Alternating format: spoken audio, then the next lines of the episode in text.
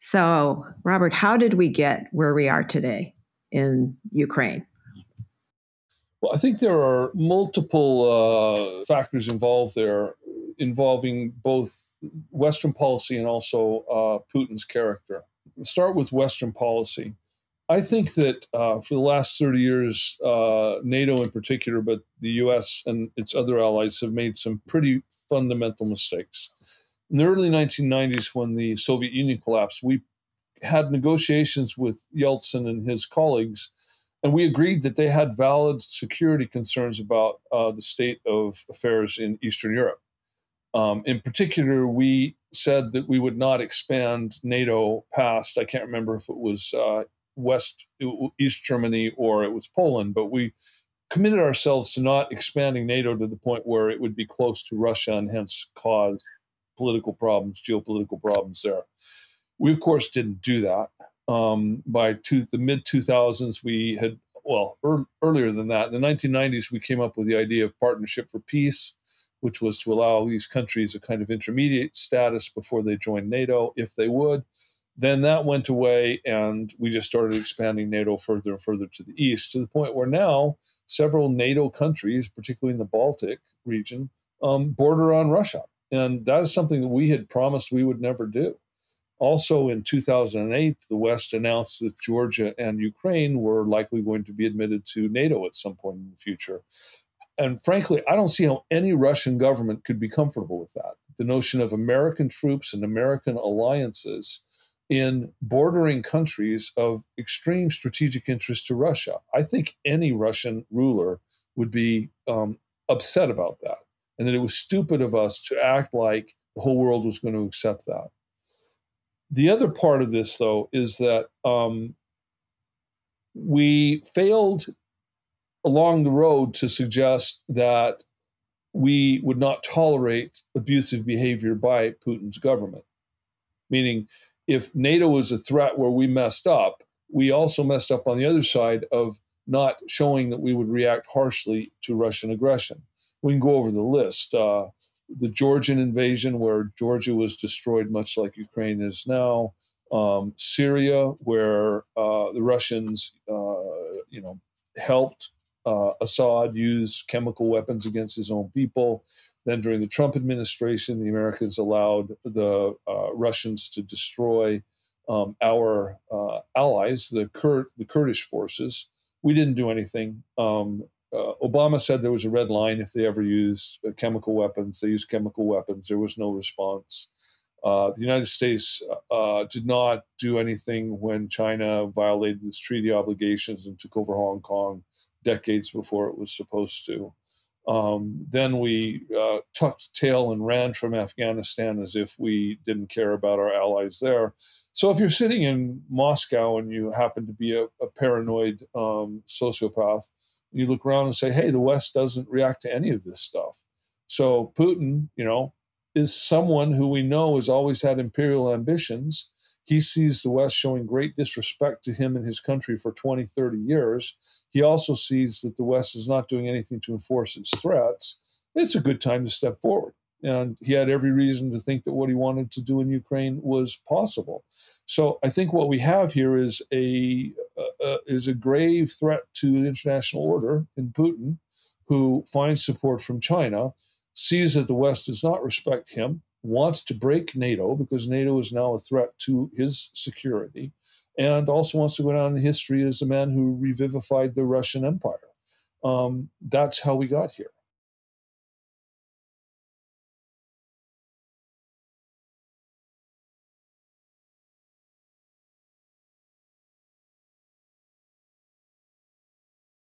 And so where does that where's that landed us now? Well, um, at the beginning of the war, as you and I have talked about, um, I think a negotiated settlement was possible. Um, when the Russians invaded, um, they invaded from the east, from Belarus coming south, and then from the uh, Sea of Azov coming north. Um, there was a point at which we could have sat down with Putin and said, okay, uh, you're right. Um, we should not uh, have designs on um, Ukraine entering NATO. Um, we recognize that that's a threat to you. And if you will agree to uh, a deal with uh, um, with the Ukraine, probably whereby uh, the Ukraine um, agrees to neutrality, doesn't join NATO, um, has limits on its military forces, and perhaps makes some concessions about the Crimea, which used to be Russian until 1964 when Khrushchev assigned it arbitrarily to Ukraine. Maybe the war could have ended there. Um, but we're way past that point. And I think the reason is that um, Putin is a is an opportunist. He creates a situation. Um, he doesn't necessarily have a distinct war aim. He probably has five or six different aims, and depending on what becomes possible, he'll take what he can get. But what that means is that um, if you show weakness to him, he's likely to aim for more rather than less. In any case, the possibility of a negotiated settlement has gone out the window, I think, because of the way that he's chosen to prosecute the war with the a scorched earth policy and the absolute devastation of some of these cities. Because now, if he is allowed to survive, um, if he is allowed to uh, maintain the gains he's achieved in the Ukraine, any Ukrainian government that's in power thereafter is going to be terrified of Russia and essentially function as a, as a puppet of Russia. So then you would have Belarus and Ukraine so afraid of Russia or cooperating so closely with Russia that it's the same thing as if they'd been reincorporated into the empire. then the Ukraine, the uh, Baltic countries and Poland and Moldova and some others are going to have to fear that he will do the same thing. The truth is that if there's a horrific military action and the aggressor is allowed to keep his gains, then countries nearby are going to be afraid of him. They're not going to trust the West to support them. So we're now in a situation where we cannot allow Putin to step away with a victory here. So, where does then, what's the resolution? This is a, a terrible situation right now, horrific for the Ukrainians. How is this then going to resolve? If there's no negotiated settlement possible, does one side have to win and one side have to lose? And how, if Putin loses, what does that look like? See, obviously, a binary situation is a bad one. You always want your enemy to have a way out. Problem is that Putin has burned his um, exit ramps uh, by uh, implementing so many atrocious policies, killing so many innocent people, that it's hard for the West uh, to give him an off ramp. So I think what has to happen is that Ukraine has to be supplied with enough weaponry that they can really hurt Russia. Russia has to be forced to back down.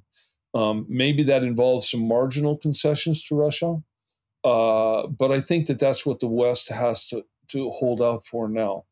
The problem with that is it means that um, a lot more Ukrainians are going to die.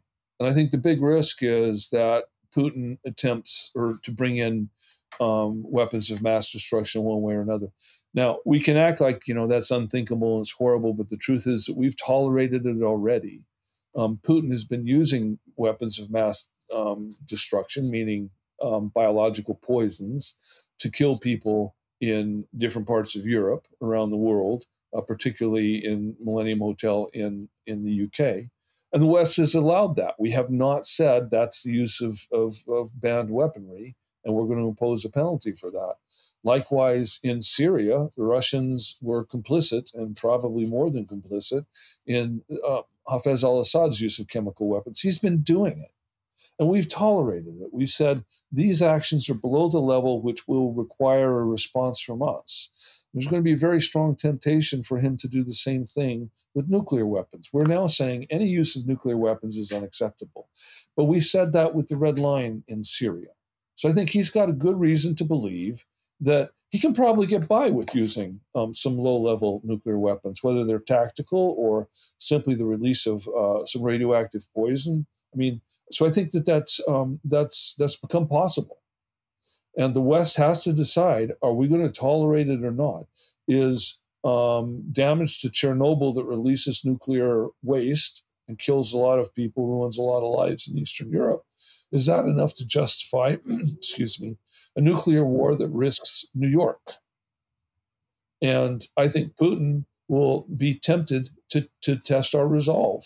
And we have to have an answer that is acceptable not just to the United States, but to the countries in Europe that would face the threat of limited use of nuclear weaponry, uh, broadly defined. So I think that that's a major issue that we have to deal with. Also important is the implications of all of this for China. If the United States and the West gets bogged down in a long term conflict with Russia, um, our ability to check Chinese aggression in Taiwan or elsewhere, the South China Seas, becomes more limited. I think that that's something that uh, we have to bear in mind too. That um, we have to manage this war in a way which allows us, enables us to maintain um, deterrent forces in East Asia. Um, and obviously, what's interesting here is that with this visit of uh, uh, members of Congress to Taiwan, we're violating the agreements that we reached in the Shanghai Communique. Um, there were a series of private, secret agreements that were not uh, announced in the Shanghai Communique, and those included the fact that the United States was going to treat Taiwan as if it wasn't an official entity, and therefore that official government uh, representatives, including Congress people, would not be allowed to visit Taiwan. Uh, China's aggression in the last 10 or 15 or 20 years towards its neighbors, its actions in Xinjiang, threats to Taiwan, the way it's handled Hong Kong, um, have obviously emboldened um, a lot of people to say, okay, we're just not going to live up to our old commitments. So that means that we have uh, burgeoning problems with China. I think China is going to be watching very carefully to see if the West is so preoccupied with uh, the Ukraine that it has more um, uh, leeway to take aggressive action in East Asia. So I think that's a major issue that we have to think about. Okay, so now uh, Sweden and Finland have announced that they're going to join NATO. That could happen momentarily. Could that be a tripwire? And what does all of the, what does this situation mean in terms of Western unity? Sweden and Finland have not announced that they're going to join NATO. They have announced that they're going to apply for membership and then NATO's got to decide whether to let them in. I'm not sure it's in anybody's interest to do that, particularly with regard to Finland. You'll recall that after World War II, um, the uh, erstwhile Allies agreed to the neutralization of Austria, and that was the foundation of the decision by Russia to withdraw, Soviet Union to withdraw its troops from Austria. Finland was also neutralized. And since then, you know, both Austria and Finland have stuck with neutrality through the present because it's a good deal. It's a good deal. Um, if there were forces, nuclear forces, NATO forces in Finland, and a crisis emerged, now uh, Russia would be much more likely to take aggressive action against Finland. So, yes, those countries are asking for membership. Uh, NATO may be inclined to grant it I think that they, the West should think very seriously about that. And I, that also includes the Ukraine. Is it really in Ukraine's interest to have Western troops 450 miles from Moscow?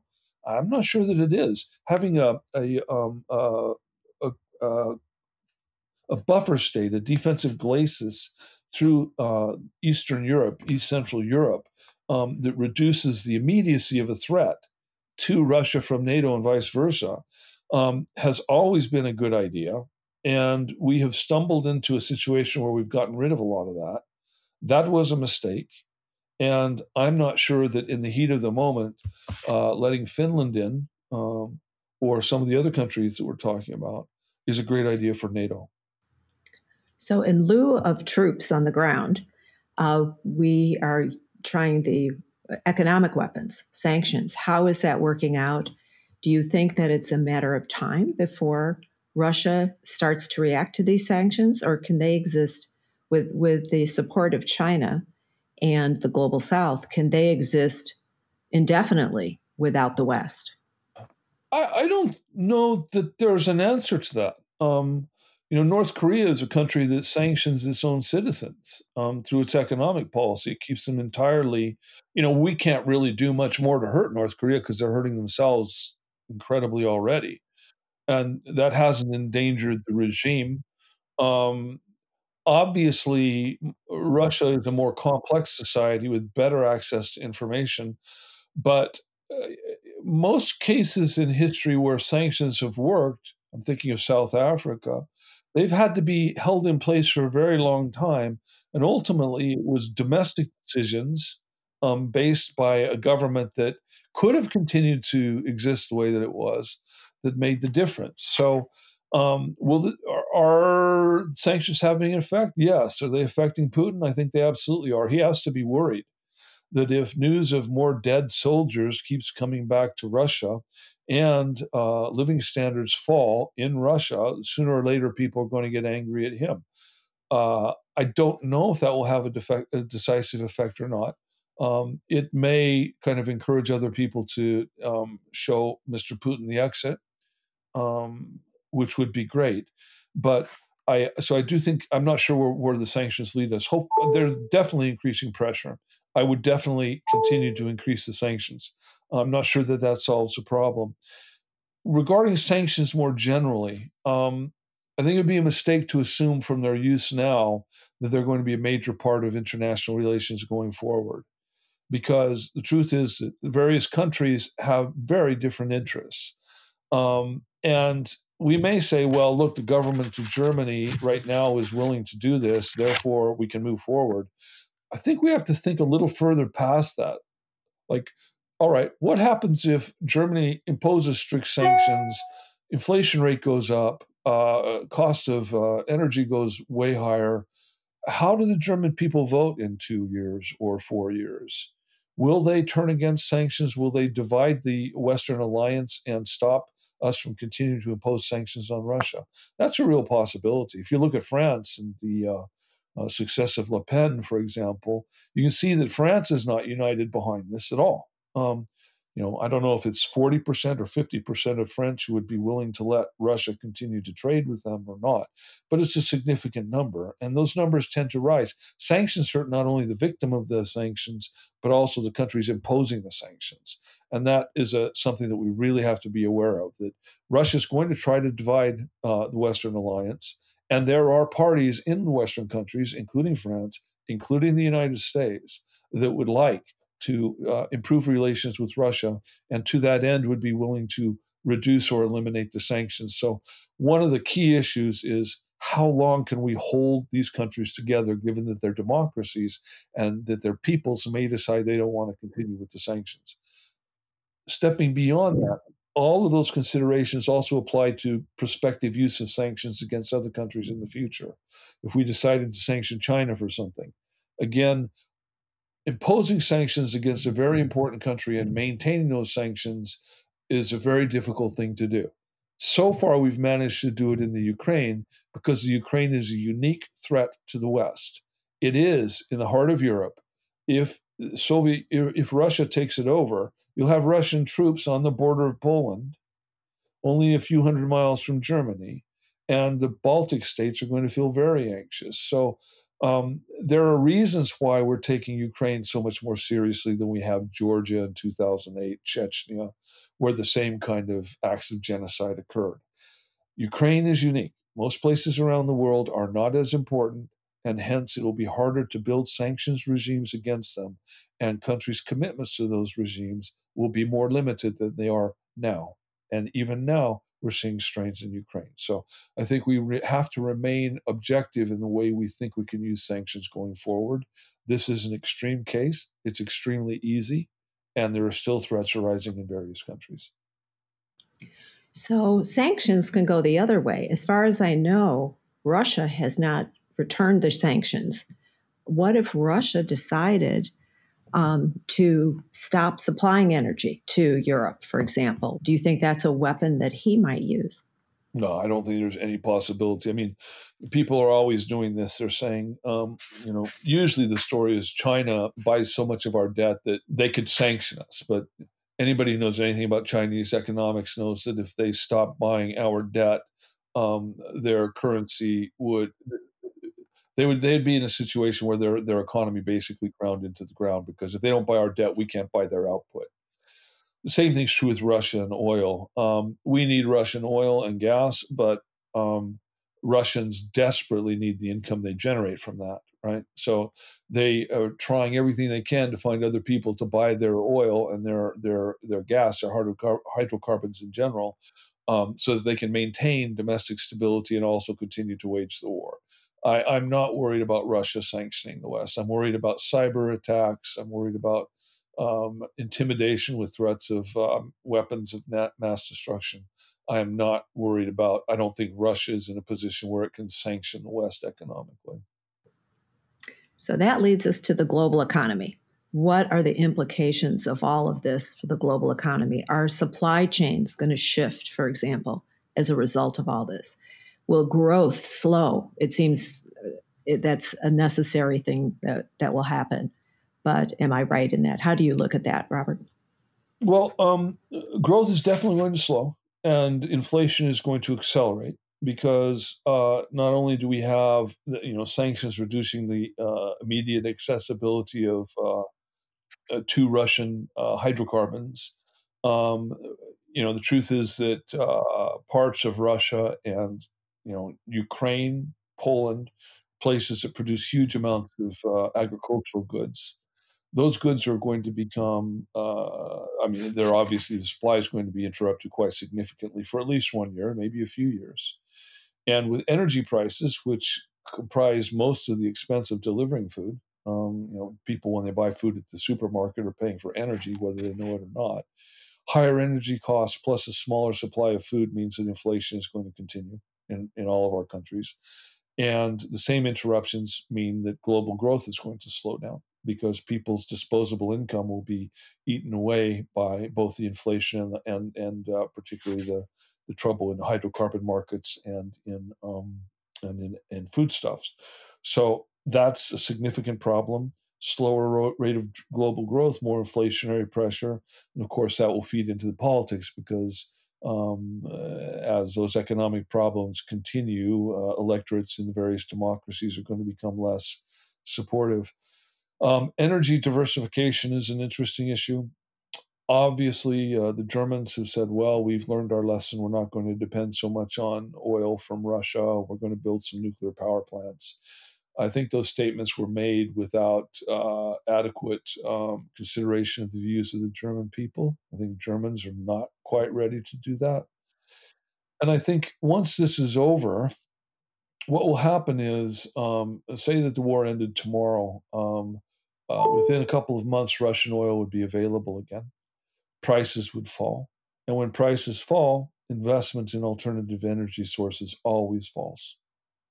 So, what happens is if you want diversification into other energy sources for whatever reason, uh, bigger supply, lower prices, um, uh, preservation of the of the of the environment, then you really want high high oil prices because that's the only time historically that those things have happened.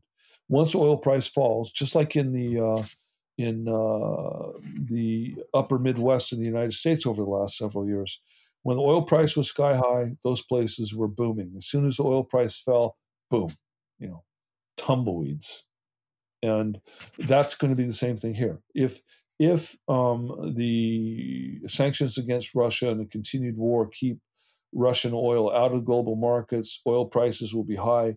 Uh, companies will invest a lot in other forms of energy.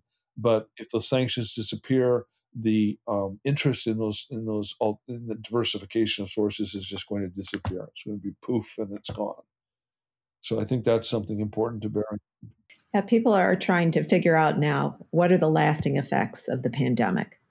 Working from home, what are the the changes, societal changes?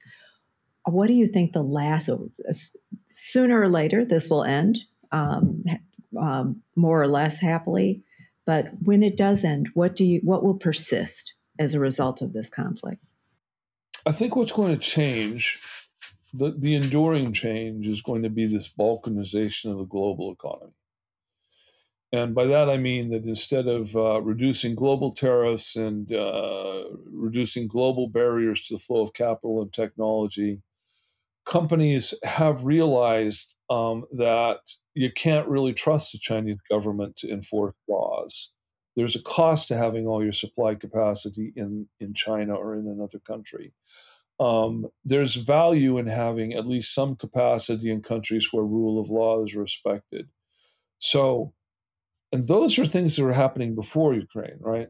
There were it was an increasing realization that simply going to the cheapest places to get supply has proven to be a stupid thing to do. You need flexibility in your supply chain in case there's a disaster or a political change in any one of those countries.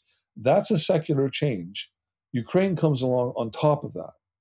And if it were just Ukraine, I would say that we would go back to the old globalization. But because those changes were already occurring, the impact of the Ukrainian crisis is likely to be prolonged and increased in magnitude. Because now what we see is a much more definite example of what happens when you're dependent, you're Germany, and you're dependent for half of your energy on exports from Russia. What that means is that um, if you have to impose sanctions against Russia to protect your own national security, your economy is in real trouble. So I think what this means is that countries are going to diversify, even if the war ends, because they were already headed in that direction. And the war has simply underscored the importance of having multiple sources of the various things that your companies need. Now, um, nuclear power. Uh, yeah, I think there's going to be some more development of nuclear power. I think it's not going to occur particularly rapidly nor is it in the short term, say 10 or 15 years, going to influence global energy patterns very much. The reason is that China is already building as many nuclear power plants as they possibly can. And this is not going to increase the number of, of plants that they put on the drawing board immediately because they're already building at their maximum capacity. So China's not going to change very much. Germany says it's going to start building nuclear power facilities, but I think it's going to be very few and it's going to take a lot of time. Same is true of Japan. If it decides to start building more power plants because of the memories of uh, what happened in 2011, I think that they'll be cautious and slow in the way that they do that. So I would say that, yeah, on the margin, you'll get a little bit more uh, investment in nuclear power. Um, again, once the uh, cost of hydrocarbon falls after the war is over, interest in that form of electricity is likely to abate somewhat. The one area where uh, there is going to be a change in the nuclear field is, of course, security policy, because um, uh, what we've now seen is that it's really stupid not to have nuclear weapons, or at least weapons of mass destruction. There have been two countries that have surrendered their weapons or their weapons programs. Uh, Libya did it when they struck a deal with the West, the United States, and then there was a popular uprising in Libya, and Muammar Gaddafi went away.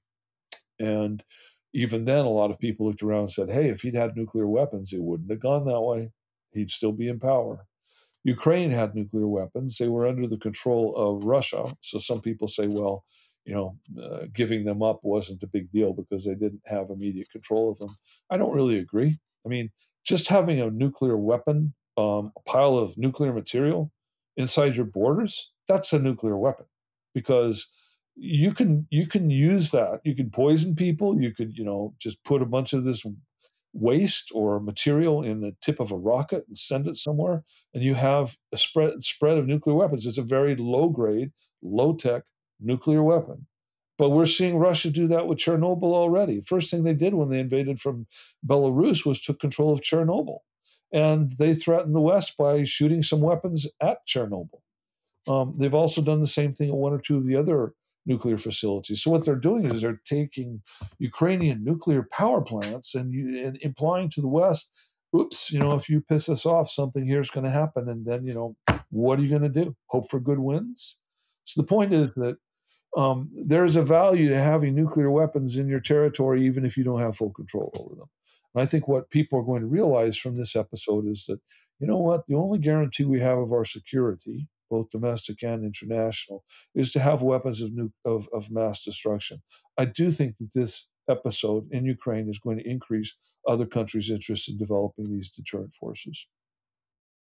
Uh, just doing some counterfactual history, though, I wonder if the nuclear weapons had remained, wouldn't Ukraine have remained a satellite? The, the Russians would have maintained control. They would have been the satellite state instead of what happened instead. Well, Russia was the, the, the Soviet Empire was collapsing. Um, Yeltsin knew that he couldn't stop countries from getting their independence. So the question is, would a collapsing Soviet Union under a weak president have been willing to invade Ukraine? And I think the answer is no. I think the answer is at that stage there was really nothing that uh, Russia could do, um, Soviet Union could do. So I, I think that you know what, what, they might have done is said, okay, well, we're going to you know uh, shut off the controls and, and then there's nothing that Ukraine can do with them. Um, but again, you know, I mean, the worry back then was, well, if the Ukrainians have these things around, maybe they'll give some of this uh, nuclear material to, you know, the highest bidder. Terrorists. Right. So, you know, that that's it, right? But the threat of being able to supply terrorists is itself a, a, a military weapon. So I don't think Russia could have um, invaded and conquered uh, Ukraine safely at that point in time. Um, uh, they might not have been, if, if Ukraine didn't cooperate, I think that they wouldn't have been able to get the missiles out, uh, at least a lot of them. Um, and just the presence of those uh, uh, those things there is a threat. Um, perhaps the, the, Ukrainians would have been able to learn how to, to manage them themselves. I don't know. Um, but but uh, yeah, having having uh, stockpiles of uh, uh, fissionable material and of nuclear waste is itself deterrent capacity. So, last question: um, Other than the nuclear industry, one way or the other, are there any other sectors that will benefit from the balkanization of supply chain by all of these changes? Where will the growth be? Even if overall growth slows down, there are going to be some sectors that are going to do well. Can you imagine what those might be? Well, I think that any any uh, company that has a supply chain that's disproportionately reliant on a small number of countries is going to have a strong incentive to uh, expand uh, its access to other suppliers. And therefore, there's going to be growth in those supply industries. You take a company like Apple, figure out which of their critical inputs are in countries where sanctions may be applied against them. And those countries, those companies are going to try to find other places to, to, to build suppliers or to obtain supply. So those supply companies and the countries that control them are going to be in a good situation. The other element, which I think is interesting, is in risk management. Okay, because um, if a company has assets in China or Russia and it needs to diversify, um, it is likely uh, it can't just go out and diversify uh, uh, kind of chaotically into places that are not safe. They're going to have to spend a lot of money hiring people who can figure out which countries are safe, what percentage of your um, investment should go into which places, what are your backup systems, because of course diversification is expensive, and so there's going to be a, a, cottage industry, and that's probably too kind of minimal a way to describe it. It's going to be an, a category of people who are experts on managing risk and managing supply chain risk. And part of that is going to be based on um, politics, because um, again, if you take the, the example of China, a country where it's got a huge market, it's very attractive. So everybody and their dog went and you know set up shop there. And then over time, all these different limitations are imposed, contracts are ignored. Um, uh, there's going to be an incentive to, even if you have to pay a higher price for it, to have critical supplies or at least the capacity in countries that have rule of law and that are generally on good terms with your government which suggests that the balkanization, and that may be too strong a word, because what we're talking about is marginal change in a global system, um, is biased towards countries with rule of law and towards countries that have long term friendly relations with your own country. And the management of that is at least as interesting a question as where the supplies are going to be um, obtained.